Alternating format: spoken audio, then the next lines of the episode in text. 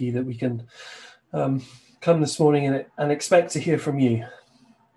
Lord, thank you for how good the story is that you have written a story of yourself, a story of your grace and loving mercy towards us. Lord, I just pray that um, you might speak uh, through me, please, Lord, this morning. And Lord, you, you might really um, impress this deep in our hearts, Lord, that we might be able to trust you in all things at all times and your goodness and live out of that, knowing that we don't need to look elsewhere. So we'll pray that you might uh, speak to us now, even in this slightly strange format that uh, we do all this in. Uh, for your glory, we ask it. Amen. Well, I, I was telling you, I, I, don't know, maybe a few weeks ago, just a, a, a, little bit about sort of where, where I grew up. I, I, I didn't grow up in a very sort of um, posh sort of area. So, you know, one of the things about that was it was sort of news to me to realize that there was a, amongst many other things, a difference between sort of off license wine and good wine. Um, when I was in Wales, I was close friends with uh, with the undertakers there, and um, I ended up doing a lot of work with them. Um, of course, uh, sadly, but uh, I'd sometimes get wined and dined by them. They, they, they were quite into sort of um, fairly fancy restaurants and things. And uh, every now and again, they'd be kind enough to sort of uh, take me with them. So I, would put on the one suit that I owned, uh, which was my, my funeral suit, uh, and, and, go to these restaurants with them. Um, and, and actually, one time, me and Karis were invited to this country manor with them, where they put on this this little evening for for people who were involved, uh, you know, with with the company. Uh, it was a very very nice dinner. I, was, I sort of put on put on the top table with them for some reason. Um, but one of the things they did was they had this wine tasting. They had this great sort of sommelier. I had to look up that word uh, to find what it was. A host who had introduced all these sort of uh, different wines. You know, knew, knew, all this information about them, the regions they're from, and you know why they've been selected, and all, all this different things. You know, this was really good wine or, or at least so everyone else was saying. I, I couldn't have really told you uh, any differently. But the good stuff always has a host. Whether it's someone who introduces you to a great album that you've not heard of before, whether it's someone who introduces you to a great restaurant, a great meal, or a destination to go to, or perhaps even a, a friend or someone who becomes a future partner. Well, David here plays host for the most supremely good thing of all the goodness of God. And that's what he's doing here in these first seven verses. He's introducing God's goodness. And all that he's saying is, look how good God is. So good that you've no need to look elsewhere ever again. And David will play host for us here. And we'll see him make this plug in verses 1 to 3, and then give something of his story by way of sort of testimony in verses 4 to 7. And what's most amazing, perhaps, about this is the context in which David writes this. Because David writes this in a time of intense suffering and personal distress. You might see, if you've got your Bible open there, a sort of little note just sort of before verse 1 that tells you a little bit about when this was written. That this was written when David had changed his behavior before Abimelech. You can read about this actually in 1 Samuel uh, 21 and some of the detail of this because that note in some ways makes it sound slightly more sort of polite uh, than the reality. First Samuel chapter 21, verses 10 to 15 tells us about what was going on here. It says, David, under threat of his life here, rose and fled that day from Saul and went to Achish, the king of Gath. And the servants of Achish said to him, Is, is not this David the king of the land? Did they not sing to one another of him in dances? Saul has struck down his thousands, and David his ten thousands. And David took these words to heart and was much afraid of Achish, the king of Gath. So he changed his behavior before them and pretended to be insane in their hands and made marks on the doors of the gate and let his spittle run down his beard. Then Achish said to his servants, Behold, you see the man is mad. Why then have you brought him to me? Do I lack madmen that you've brought this fellow to behave as a madman in my presence? Shall this fellow come into my house? Saul was the king who was reigning, but his reign was doomed. And he was trying to kill David, the one who's destined to reign, but isn't yet. And so he's on the run for his life. And he flees to Gath to find safety. Except this is a strange place for him to go because Gath was Goliath's city. That's Goliath, the giant that David had killed. What's more, actually, 1 Samuel 21, verse 9 tells us that David at this point is carrying Goliath's sword with him as he enters Goliath's city. And they already can recall David's military victories that have their own jingle to them. Because God is good, even when pushed aside, even when put down, even when his life is threatened, God's goodness has been over David's life. But the question being asked is well, why does David come here? Has he come to gloat? is, is this going to be another attack that he's going to launch on them? Why is he looking here for help? Surely it's not going to come. Surely David, above anybody else, is persona non grata here in Gath. He's killed their great city's hero his only hope is to feign insanity and sort of ends up looking somewhat like I imagine sort of Tom Hanks in Castaway, a bit of an old sort of movie, but where he ends up you know stranded on that beach, uh, talking to a volleyball that he paints a face on. Here is David, the great uh, soon-to-be king of God, and this is what he's sort of reduced to. And it's at this moment that David writes this: "I will bless the Lord at all times; His praise shall continually be in my mouth." David stops in the midst of chaos and calamity and realigns his heart. You see that there? Because what we believe shapes our affections that produce our behavior. Or to put it another way, what we think, what's in our head, shapes what we love or what we fear. That's what's in our heart that shapes our actions. That is what our hands do. And so he realigns his heart here. Verse 2 My soul makes its boast in the Lord. He's like a great host introducing us here. Look how good God is. My soul is satisfied in him. This is how good God is that he can say this whilst a fugitive and feigning insanity. That following God works.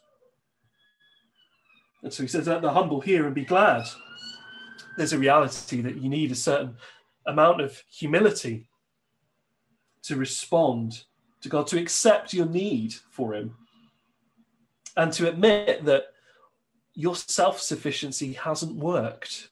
It hasn't worked trying to order your own life, but that it does work following God. So he says here, verse 3 that you'll magnify, is, make much of the Lord Make much of the Lord with me, and let us exalt his name together. He calls us to join with him here. The things of the world aren't good, but God is. The things of the world leave us feeling empty, that we always need something more, that we always need something else. But God leaves us full.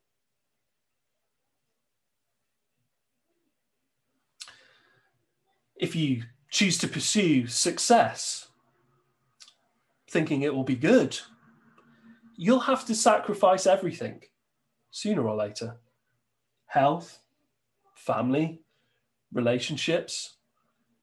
You'll never enjoy it, and you'll never feel you truly have hold of it.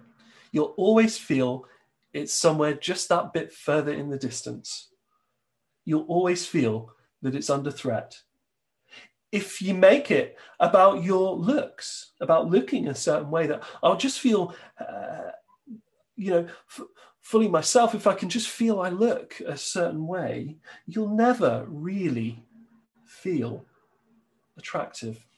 You'll always have this anxiety that you go through, and the effort that you have to go to will leave you feeling spent. It'll leave you feeling empty. If you make a relationship the thing that you see as truly good beyond God, no one will meet your expectations.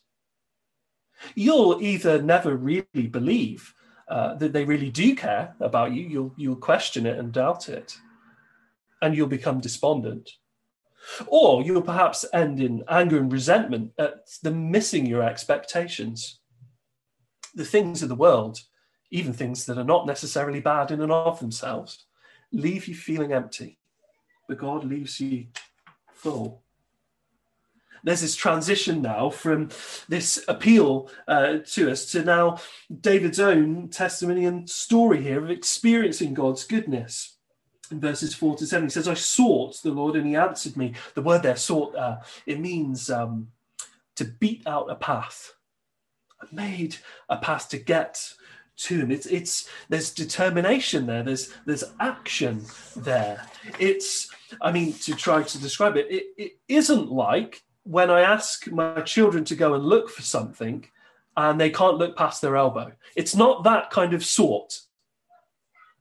It's not the kind of looking that I say I'll do when, well, this is kind of in the old days now, but you know, when one of those kind of charity representatives in the high street kind of collars you and you don't want to be rude. So you say, well, do you know, have you got a pamphlet I can take away home with me? And I'll, I'll have a look at that. It's not that kind of looking. This is seeking out, beating out a path to it. It's, it's the kind of looking that you do when you try to build a career, when you try to make a relationship work, that you try to find a home, where you try to provide for your family. It's beating out a path. There's a determination, there's an action there in it. He says, He delivered me from all my fears. In verse 4, and then continues in verse 6 to say, This poor man, that is me, David, cried, and he saved him out of all of his troubles.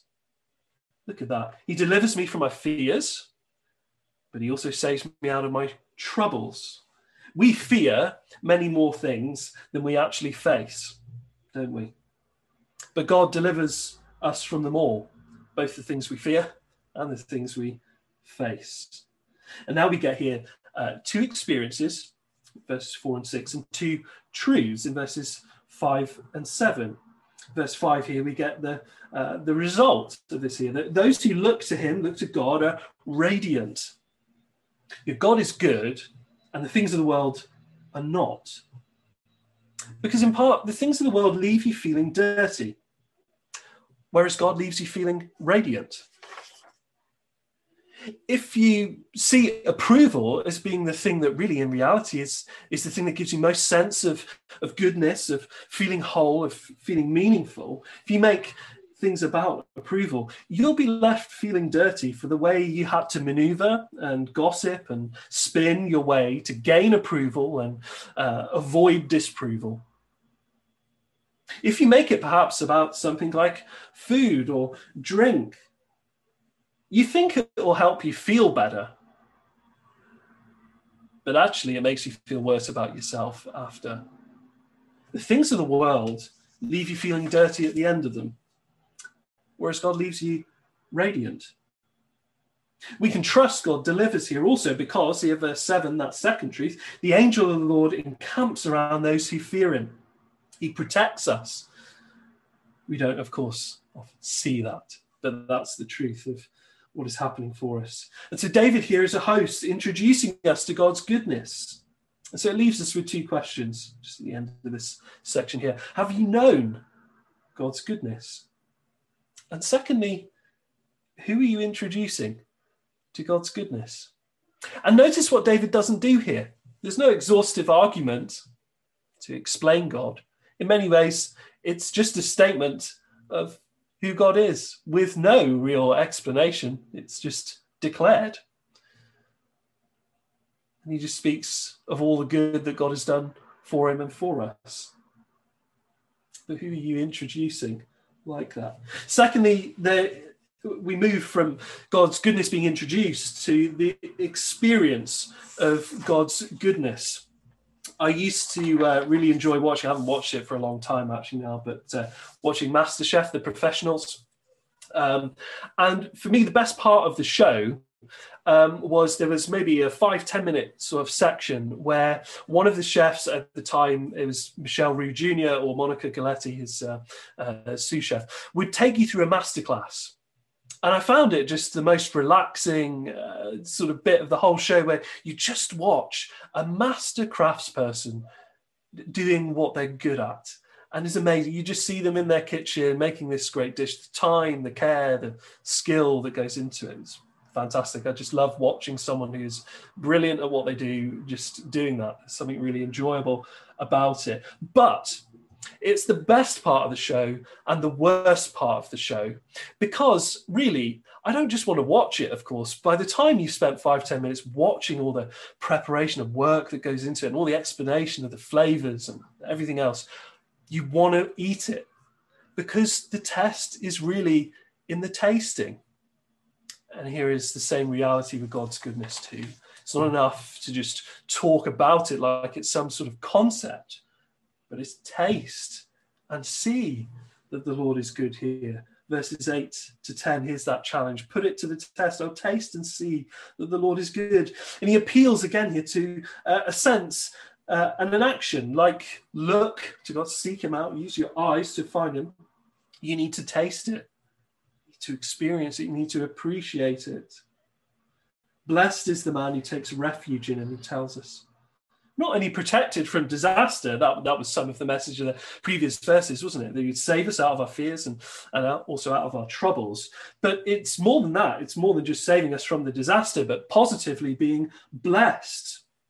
And yet, here's the twist here in verse 9 Fear the Lord, you his saints, for those who fear him have no lack. This perhaps just to pause and ask a question here. Is it really right to to fear God? Is that is that really something we should uh, feel and experience with Him? And yet, the word tells us that the beginning of wisdom is to fear God. We're told uh, by Jesus himself in the Gospels not to fear uh, man who can harm your body, but to fear God who has the power over eternity. But is it good to fear him? Because in other places we're told that God's perfect love casts out fear. Well, this is a different kind of fear. This is not the sort of fear you might have for a boss, where you might perhaps fear your boss because you know have certain power over you, have power over your employment, and ultimately, if they wanted, I suppose they they could fire you, couldn't they, if you uh, you know were disrespectful or whatever else. It's not that kind of fear. It's not the kind of fear over a tyrant uh, that you might have of someone who might abuse you. Of course, that would be a bad sort of fear to have for God. God is not like that. This is more like the fear you might have for a parent, a good parent, but one nonetheless that you fear in the sense of you want to respect, you want to honour, you don't want to go against them. That good sort of fear that you have as a child for your parents. It's that kind of fear that's been talked about here, that sort of paternal uh, fear. See, the problem of fear isn't that fear is never right. There are situations where fear is absolutely the right response, isn't it? It's why we actually, even chemically, have this sort of fight or flight response, because there are certain instances where we need to be afraid and take evasive action because of it. It's not that fear is never right, but it's about fearing the right things and in the right way, isn't it? God is the most supreme, most sovereign, most glorious object. It's only right, actually, that there is an amount of fear because there is nothing beyond or above him. He's the only object really truly worthy of fear. God is good, and the things of the world are not. We don't need to look elsewhere in fear because God is good. He's the only thing worthy of being feared, but also as well, the kind of fear that we experience with him is much, much different to the world. It's not the same. It's not the same kind of fear we have of the things of the world, of maliciousness, of you know, sort of abuse and tyranny. It's the fear of a parent who loves us and ultimately has our best interests always at heart, but that sometimes may have to tell us we're wrong and may have to correct us the world may seek to tear down, but God won't and won't let it tear us down. Those who fear him have no lack, told here. And in verses 8 and 9, there's two ways of saying the same thing. In verse 8, it's positive that we'll be blessed. And in verse 9, it's in the negative aspect, it's you'll have no lack. But it's two ways of saying the same thing, isn't it? To be blessed, to have no lack. It's a way of reinforcing the idea that following God's goodness works. And we get this great image from the natural world here that no matter how powerful you may seem, you're still dependent upon Him. Verse 10 Young lions suffer want and hunger, but those who seek the Lord lack no good thing. As strong and powerful as a lion is, they're still dependent upon their being. Prey around them. And in fact, lions can go days uh, on end without eating because as strong and powerful as they may be, if there's nothing to feast on, there's nothing to feast on. Your power won't change the way the table is set. This very image of power is helpless without God. God is good and the world isn't. God has the power to actually provide that the world doesn't have. So, what should we do if we want the good life? How do we take hold of it? Well, now we're given some teaching here. Verse 11 I'll teach you the fear of the Lord. There's a paternal call here. Oh, come, children. I'll teach you the fear of the Lord. I'll show you how the fear of the Lord is grounded in actual concrete actions. Firstly, there's the thing of attitude. It's being willing to learn like a child, being willing to be called a child here. God is good, and the world isn't. God is good enough, actually, sometimes to call you out to adjust your attitude when you're wrong in a way that sometimes the world wants to always tell you that you're right, even when people know you're not. And it's no good thing for people at all, actually, is it? It's actually good sometimes to be told when we're wrong. That's actually a more loving thing, isn't it? Actually, I think we all know that sometimes where we don't correct certain people uh, on certain things, it's not out of love it's out of not wanting to put the energy in, isn't it? It's actually out of a sort of apathy, getting towards actually not loving, because we just don't want to go through the hassle. But when we have people we love, we're willing to do that, aren't we? We're willing to take a little bit of discomfort for a time to resolve a relationship. What man is there who desires life that, that he may see good? Strange question. Surely it's everyone, isn't it? Everybody wants a good life, don't they? But how? What does that look like? How do you get there? Well, here it's we're told it's through fear in the Lord. And this fear produces actions. Fear of other things, things other than God, produces actions, doesn't it? Produces actions. You can see it in things like sleeplessness or restlessness more generally. You can see it in overthinking. You can see it perhaps in lethargy or distraction or anxiety or anger. Fear produces a multitude of fruits. And so the fear of God also produces actions too. And so we get some of them here in verses 13 and 14. Keep your tongue from evil and your lips from speaking deceit or lies or speaking treacherously. It impacts the way we use our words. This is one of those things that might seem quite small. You know, wouldn't it be a bigger, grander gesture, bigger action that has more effect? And yet, actually, it's really huge because sometimes we miss the importance of words. James chapter th- uh, 3 gives us uh, great lessons on this the value and the importance of words. We know even from Jesus' words himself that words reveal our hearts. Luke 6, verse 45, out of the abundance of the heart, the mouth speaks. Or as my mum used to put it, many a truth told in jest. Sometimes in those moments that people feel as though they're free, that their guard is down, you hear aspects of what they really think. Haven't you heard it said? Haven't you said it yourself? Oh, I didn't mean to say that. Oh, I didn't mean it to come out that way. Out of the abundance of the heart, the mouth speaks. Words dictate our moods. How many of you can talk yourself into a bad mood? How many of you try to talk yourself out of a bad mood? Words can dictate our moods. If you control words, you actually can, to a large extent, control you, your whole person. James chapter 3, verse 3, it says, If we put bits in the mouths of horses so they obey us, we guide their whole bodies. Uses the point to talk about words as well. That if you can control your words, actually, you can control your whole person. That actually, if you can control words, you can control the course of your life to some degree.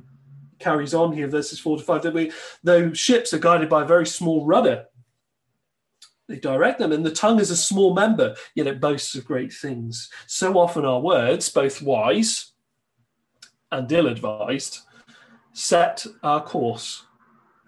They can open and close relationships, they can open and they can close opportunities. And words can cause great damage, verses 5 to 6. How great a forest is set ablaze by such a small fire, and the tongue is a fire. How many of you might know the destructive power of words over you?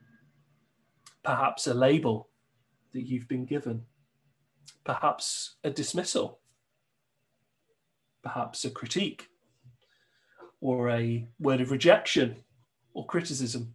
Those words can leave a lasting impact, can't they? And they can take a long, long time sometimes to be healed. And yet we're told here, verse 8, we can't perfectly tame our words. No human being can tame the tongue. James tells us you can't just repress and guard your words, they'll slip out eventually. Your only hope is to be changed. The goodness of God, when it works within us, changes us such that our words are changed. If we believe that God is good, so that you know that you don't have to look outside Him for joy, so that you know that other people are not a source of your joy and they're not a threat to your joy.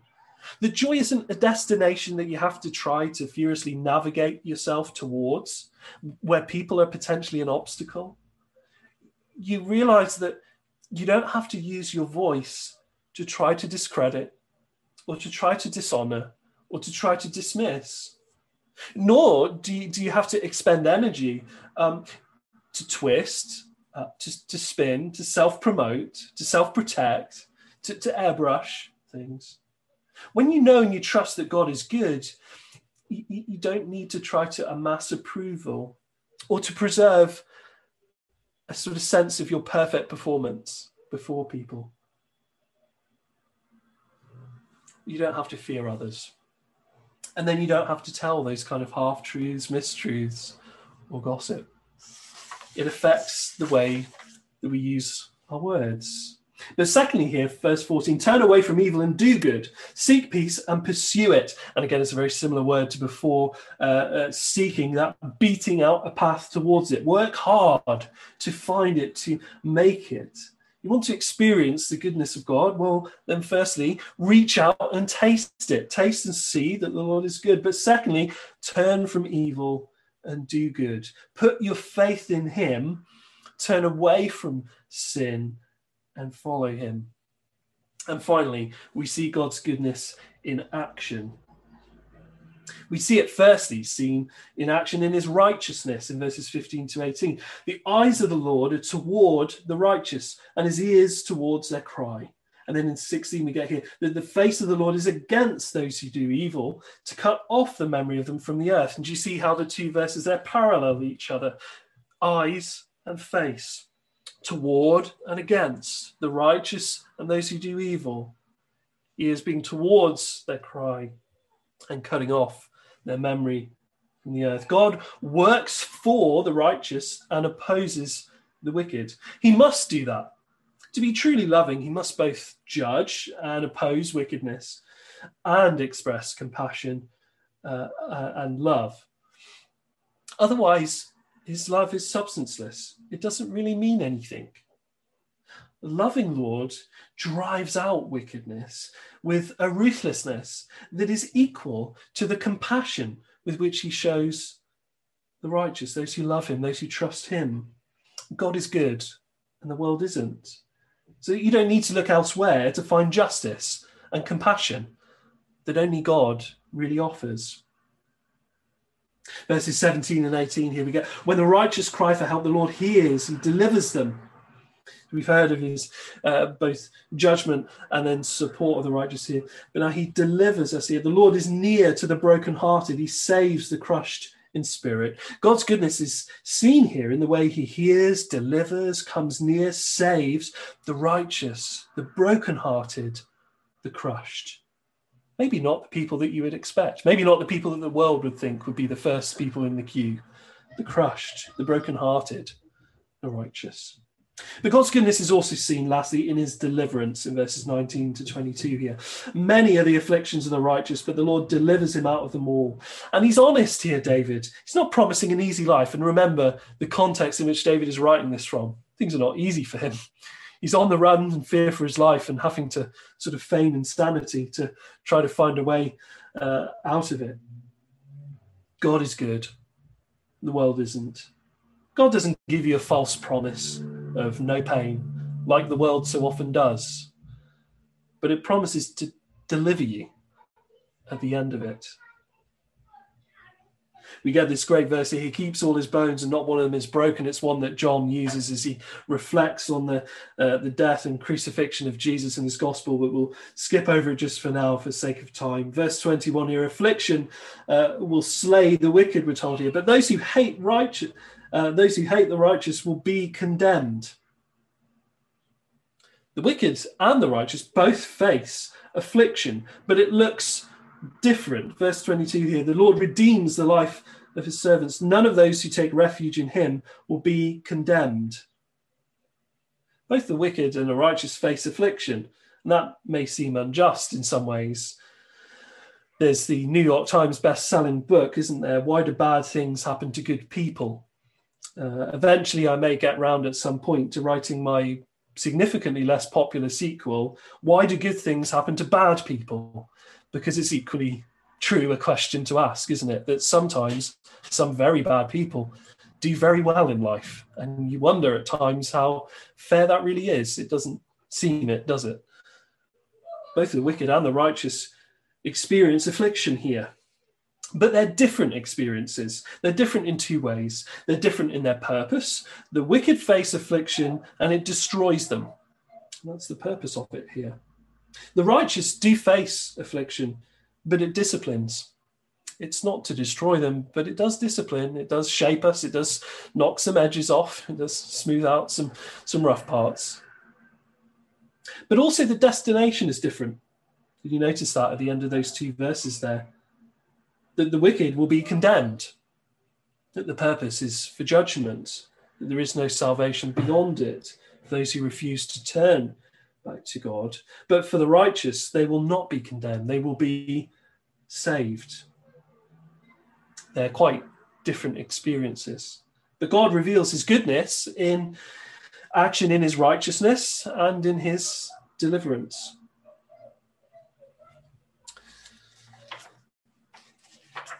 End with this. Ivan uh, Illich was a 20th century uh, Catholic priest, philosopher, social activist um, in Latin America. And lots of his ideas might not perhaps uh, sort of see eye to eye with. Uh, but he has this one great bit of wisdom. He was once asked uh, in the course of his work, what is the most effective way to change society?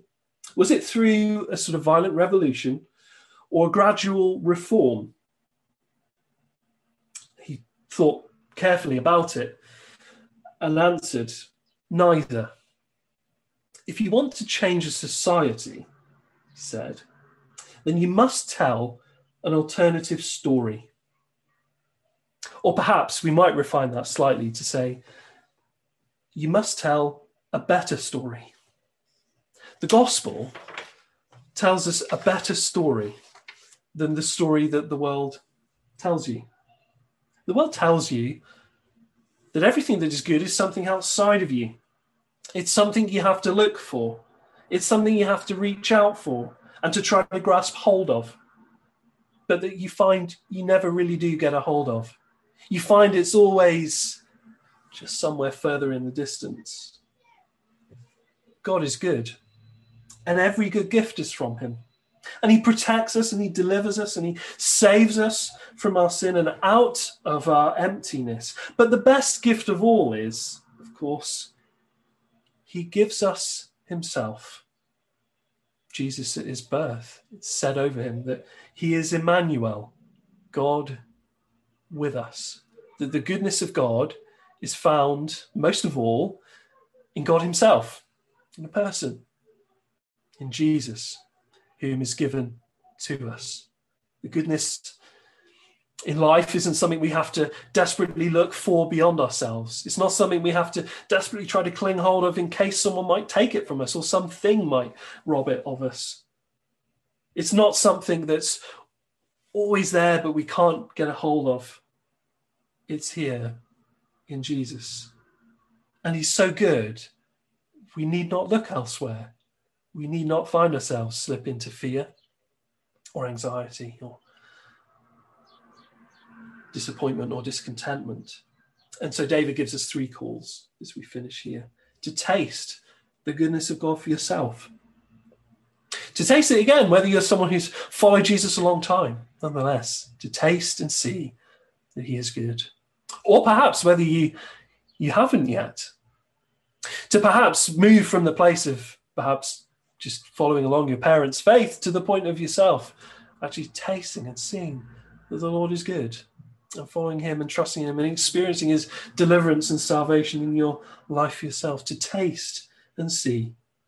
Secondly, to praise his goodness.